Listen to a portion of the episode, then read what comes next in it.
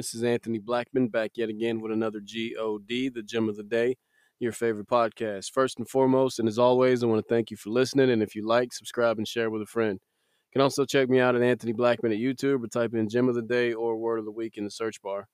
Today, I want to talk about doubting Thomas. But before we do so, let us pray. Dear Heavenly Father, we come to you humbly, thanking you for your love, your mercy, and your grace, the ability to see your face every time we open and read the Word of God and we thank you in all these things. In Jesus' name, amen. Once again, doubting Thomas. Believe it or not, there are a lot of believers and unbelievers that can relate to doubting Thomas.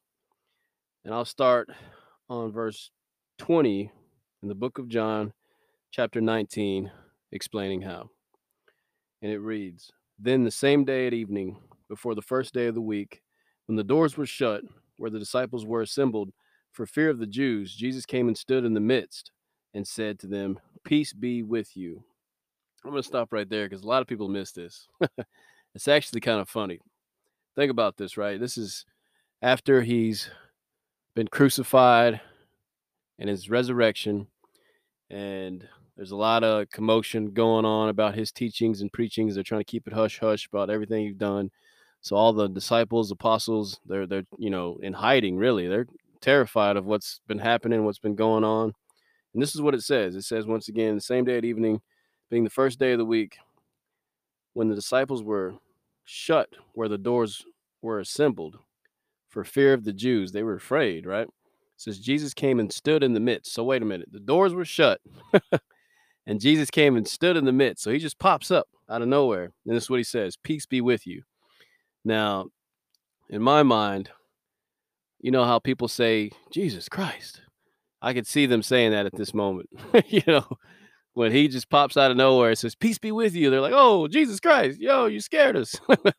now people take it out of context, context, of course, but I mean, at that time, they were legit about saying this, right? Like this dude just pops up out of nowhere. Jesus Christ, there you go. Oh, wait, wait a minute, you scared me. All right, that's neither here nor there. Let me continue to read on. and it says, When he had said this, he showed them his hands and his side. Then the disciples were glad when they saw the Lord. So Jesus said to them, Again, peace to you. As the Father has sent me, I also send you.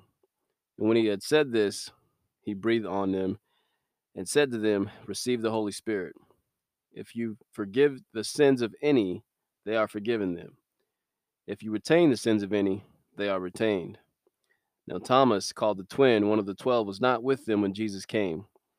The other disciples therefore said to him, We have seen the Lord. So he said to them, Unless I see his hands, the prints of nails, and the finger, and put my finger in the print of the nails, and put my hand in the side, I will not believe. So he's like, Yeah, I got to see it for myself. I know y'all are saying that y'all have seen Jesus, but I've seen him up on the cross. I've seen him die.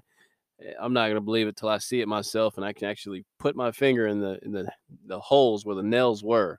I'm not gonna believe it.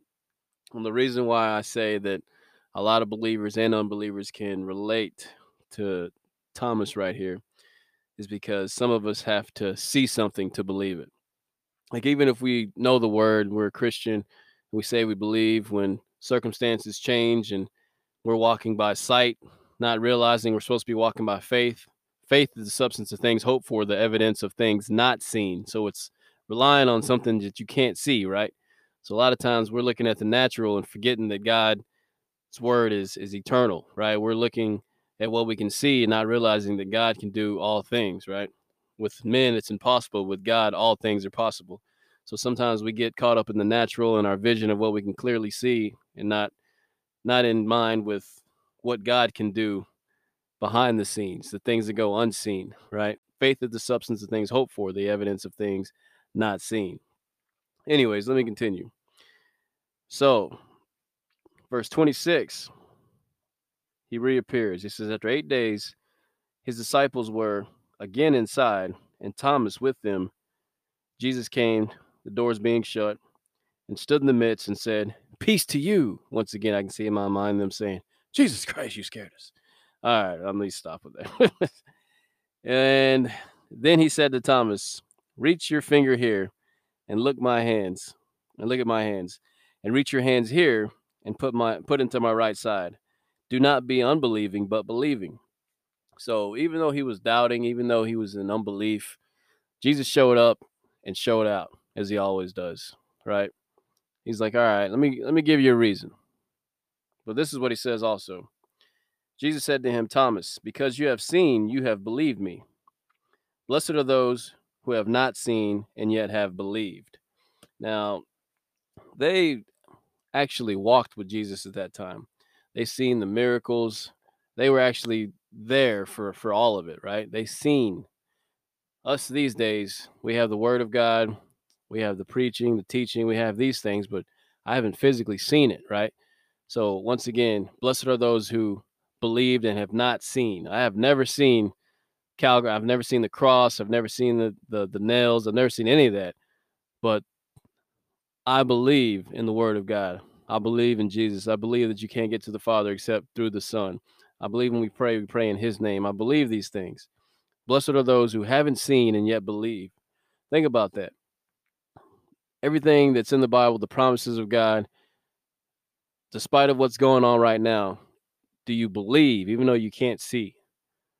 Do you believe even though you can't see? Trust in that. Believe in that. Don't be a doubting Thomas.